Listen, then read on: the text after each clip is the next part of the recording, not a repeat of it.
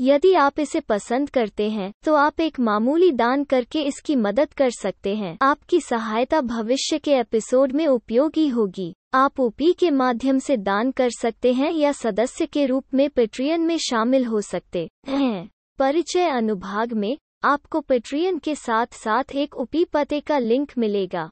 If you like it, you can help it out by making a modest donation. Your assistance will be useful in future episodes. You can donate through UPI or join Patreon as a patron. In the About section, you will find a link to Patreon as well as a UPI address.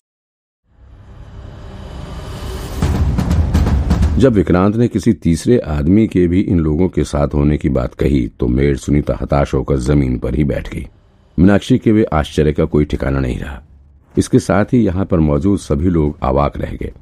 Mister तलवार समेत विजय सेंगर और उसकी wife Sucheta भी ये सुनकर दंग रह गए। ओहो, आप लोग इतने शॉक्ड क्यों हो रहे हैं? विक्रांत ने मुस्कुराते हुए कहा, एक्चुअली बात यह है कि मैं अभी थोड़ी देर पहले सब झूठी कहानी बता रहा था। वो जिस घर में हॉस्टेस को छुपाकर रखा गया था, वो फ्लैट सुनीता के नाम पर नहीं है। बल्कि वो फ्लैट विक्रांत ने फिर अपने फ़ोन में देखते हुए कहा, रमेश गलवे के नाम पर है। मतलब कि ये रमेश गलवे ही है वो तीसरा आदमी जो कि इन लोगों की मदद कर रहा है, रमेश गलवे। ये नाम हर किसी के लिए नया था। किसी को समझ नहीं आ रहा था कि आखिर रमेश गलवे कौन है, क्योंकि किसी ने भी अभी तक ये नाम नहीं सुना था। सब हैरानी से विक्रांत की तरफ़ देख रहे थे और इस नाम के राज से पर्दा उठने का बड़ी उत्सुकता से इंतज़ार कर रहे थे। भले ही बाकी के लोग इस नाम को पहली बार सुन रहे थे, लेकिन सुनीता और मीनाक्षी अब अपनी आखिरी उम्मीद भी खो चुकी थी। विक्रांत ने फिर मुस्कुराते हुए आगे कहा, देखिए मीनाक्षी जी, आपको पता नहीं है, जितनी मेहनत एक मुजरिम क्राइम करने के लिए करता है, उससे ज़्यादा मेहनत हम पुलिस वाले मुजरिम को पकड़ने के लिए करते हैं। पता है आपको, हमने पूरे जेल विजिटर की लिस्ट निकाली थी।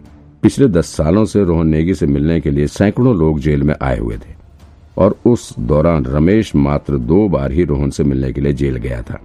लेकिन पिछले दो महीने में रमेश गलवे काफ़ी ज़्यादा बार रोहन से मिलने के लिए जा रहा था। और उसके जेल से भागने के रिसेंट डेज़ में रमेश गलवे ही वो शख्स था जो कि रोहन से सबसे ज़्यादा बार मिल रहा था। और फिर जब ये पता चला कि मीनाक्षी ने ये फ्लैट भी रमेश के नाम किया है, तब तो हमारा शक बिल्कुल यकीन में बदल गया। ये सुनकर वहाँ मौजूद सभी लोग तंग रह गए। लेकिन अभी तक सबको इस सवाल का जवाब नहीं मिला था कि आखिर रमेश गलवे है कौन? अभी तक सबको विक्रांत से इस सवाल का जवाब जल्द से जल्द मिलने की उम्मीद थी। अब सवाल ये है कि रमेश गलवे है कौन? विक्रांत ने मुस्कुराते हुए कहा, रमेश बचपन से रोहन को जानता था। वो उसके साथ वुड कार्विंग का काम करता था। रोहन ने ज़्यादातर कार्विंग का काम रमेश से ही सीखा था। रमेश भी फर्नीचर के बिज़नेस में था। और पहले तो यही लग रहा था कि रमेश और रोहन के बीच बस इतना ही कनेक्शन है। लेकिन फिर जब हमने रमेश का भी बैंक अकाउंट और डिटेल वगैरह चेक किया तो पता लगा कि रमेश की पत्नी का नाम सुनीता है। अब सभी लोग हैरानी भरी नज़रों से सुनीता की तरफ़ देखने लगे। सुनीता तो मानो अब ज़मीन पर बेहोश होकर गिर पड़ेंगी। मीनाक्षी जी, विक्रांत ने अपना सिर हिलाते हुए कहा, आपने अपने काम के लिए इन दोनों का यूज़ किया है। आपने अपने बेटे को बचाने के लिए इन दोनों को बलि का बकरा बना दिया। तुम तुम, मीनाक्षी ने अपना सिर हिलाते हुए कुछ कहने की कोशिश कर रही थी। विक्रांत ने आगे कहा, वैसे मुझे जहाँ तक लग रहा है कि ये सारा प्लान आपका ही बनाया हुआ है, और ये सुनीता गलवे और उसका पति रमेश गलवे सिर्फ़ आपके इशारे पर काम कर रहे थे। रोहन को एलर्जी की बीमारी थी, और आपने उसकी इस बीमारी को उसे जेल से भगाने के लिए यूज़ किया। आपको अच्छे से पता था कि रोहन को जेल से निकालने के बाद किस हॉस्पिटल में ले जाया जाएगा, और आपने पहले ही वहाँ पर रमेश को भेज रखा था। रमेश एक हफ़्ते पहले से ही उस हॉस्पिटल में जाकर बैठ गया था। आपने ये भी पता कर लिया था कि रोहन नेगी को हॉस्पिटल के किस वार्ड में रखा जाएगा। आपने रमेश को भेजकर उस वार्ड की खिड़की में लगे लोहे के जाल को कटवा रखा था। इसके बाद जब रोहन को उस वार्ड में लाया गया तब इधर खिड़की के रास्ते से रमेश उसके वार्ड में घुसा। उसने वहाँ मौजूद गार्ड्स को एनेस्थीसिया स्प्रे किया, जिससे वो बेहोश हो गए और फिर रोहन की हथकड़ी को खोलकर उसे वहाँ से लेकर चला गया। Am I right hmm? तुम कैसे मीनाक्षी ने आँखें बड़ी करते हुए विक्रांत को घूरा? लेकिन रोहन को जेल से भगाना ही आपका पूरा मकसद नहीं था। विक्रांत ने आगे बताना शुरू किया। आपका असली मकसद तो रोहन को बेकसूर साबित करना था और विजय सेंगर को जेल भेजना था। इसके लिए आपने पहले विजय की बेटी को किडनैप किया और अपने प्लान के मुताबिक विजय को मजबूर किया कि वो टीना गांधी के मर्डर का इल्ज़ाम अपने सिर पर ले ले। आपने जेल से भगाने तक का काम तो ठीक किया था, लेकिन किडनैपिंग किडनैपिंग में आप फेल हो गई फिर विक्रांत ने मीनाक्षी की तरफ़ आँखें बड़ी करके देखते हुए कहा, आपको जेल आने से भी डर नहीं लगता क्या? आपका बेटा तो मान लो एक बार के लिए जेल से छूट जाता, लेकिन आपका क्या होता? किडनैपिंग के लिए तो अब आपको जेल जाना ही पड़ेगा। ये आपने पहले नहीं सोचा था क्या? ये सुनकर मीनाक्षी ने अपना सिर नीचे कर लिया। लेकिन लेकिन अचानक से चेतन ने विक्रांत की तरफ़ देखते हुए कहा, विक्रांत, ये सब बात तो ठीक है, लेकिन बताओ कि रोहन कहाँ है? एग्जैक्टली उसका क्या हुआ? हाँ बाकी के सभी पुलिस वाले भी इस सवाल का जवाब जानने को उत्सुक हो रहे थे। रोहन हम्म विक्रांत ने मुस्कुराते हुए कहा, ऐसा है कि इन्होंने अन्वेषा को कहा छुपाया था सुनीता के फ्लैट पर। जब ये होस्टेस को छुपाने के लिए अपने नौकर के नाम पर एक फ्लैट ले सकती हैं तो फिर अपने बेटे के लिए तो कुछ भी कर सकती हैं ना? ये फ्लैट तो रमेश गलवे के नाम पर था। लेकिन जब मैंने सुनीता और रमेश की पूरी हिस्ट्री सुनिधि से निकलवाई तो पता लगा कि मीनाक्षी नेगी जी ने इन लोगों के नाम पर एक और फ्लैट खरीदा हुआ है। ये फ्लैट इन्होंने रिसेंटली ही खरीदा है और ये फ्लैट पुणे में है, जहाँ पर इन्होंने अपने बेटे रोहन के रहने का इंतज़ाम किया हुआ है। क्यों? सही कह रहा हूँ ना मैं, मीनाक्षी जी? ओ, चेतन ने आँखें बड़ी करते हुए कहा। इसके साथ ही बाकी के सभी लोग भी दंग रह गए।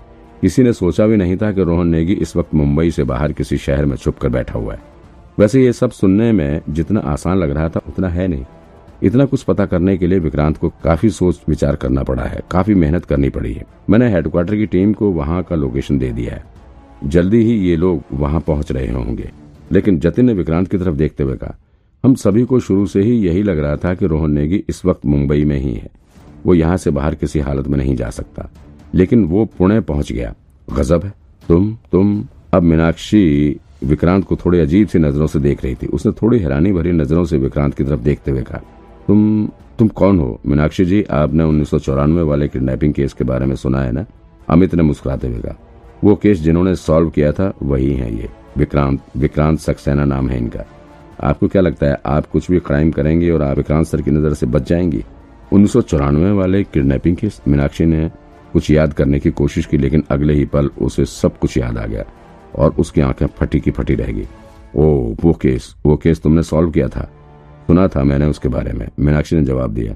इस बात में कोई शक नहीं था कि विक्रांत ने एक बार फिर से अपने डीएन नगर ब्रांच की इज़्ज़त बढ़ा दी थी, क्योंकि इस वक्त यहाँ पर हेडक्वार्टर के भी कुछ ऑफिसर मौजूद थे।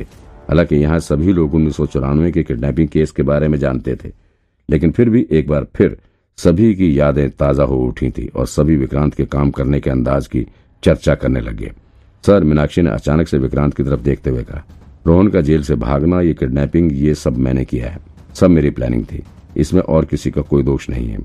इन सब में ना तो सुनीता का कोई हाथ है और ना ही रमेश का। सब कुछ मैंने किया ये लोग बेकसूर हैं। आप प्लीज़ इन्हें कुछ मत कीजिए। मैम साहब, ये सुनीता अपने घुटनों के बल ज़मीन पर बैठ गई और वो मीनाक्षी का पैर पकड़कर ज़ोर ज़ोर से रोने लगी। मीनाक्षी जी, चेतन ने बोलना शुरू किया, देखिए, ये लोग कसूरवार हैं या नहीं, इसका फैसला हम और आप नहीं कर सकते। ये कोर्ट का काम है, हमारा काम बस सच्चाई को सामने लाना है। इसके बाद चेतन ने देव को और अमित को इशारा करते हुए मीनाक्षी और सुनीता को अरेस्ट करने का इशारा किया। नहीं नहीं, अचानक से मीनाक्षी ने अपने व्हील चेयर के आर्म रेस्ट पर हाथ पीटते हुए कहा, मेरा रोहन बेकसूर है, उसे गलत फंसाया गया है, ये न्याय नहीं है, ये न्याय नहीं है। वहाँ खड़ा अंकित तलवार अपनी माँ की हालत देखकर काफ़ी परेशान हो उठा। वो पुलिस की गाड़ी के पीछे भागता हुआ उसे देखता रहा। पुलिस मीनाक्षी और सुनीता के साथ ही विजय सेंगर और उसकी फैमिली को भी लेकर पुलिस स्टेशन के लिए निकल चुकी थी। अभी विजय का बयान पुलिस को दर्ज करना था। इस वजह से उसे पुलिस स्टेशन ले जाया जा रहा था। रोहन, मिस्टर तलवार हताश होकर सोफे पर बैठ गए। अभी भी उनके मन में यही सवाल उठ रहा था कि, रोहन, तुमने ये सब क्यों किया? क्यों किया तुमने? इतने सालों बाद भी मिस्टर तलवार सोफे पर बैठे हुए थे। तभी जतिन सीढ़ियों से उतरता हुआ नीचे आया। यहाँ आकर उसने विक्रांत के आगे वो पीले रंग का स्कार्फ करते हुए कहा, ये मीनाक्षी का स्कार्फ, उसके कमरे में रखा हुआ था। इसी स्कार्फ ने इस पूरे केस को सॉल्व करवाया। अगर ये ना होता तो सर विक्रांत सर, क्या हुआ? जतिन ने देखा कि विक्रांत किसी गंभीर सोच में डूबा हुआ था। वो अभी जतिन की बात ही नहीं सुन रहा था। उसके दिमाग में अभी कुछ और भी चल रहा था। जतिन, विक्रांत ने अपनी भुआएँ टेढ़ी करते हुए कहा मेन केस तो क्लियर हो गया है, लेकिन एक चीज़ अभी तक मुझे समझ नहीं आई है।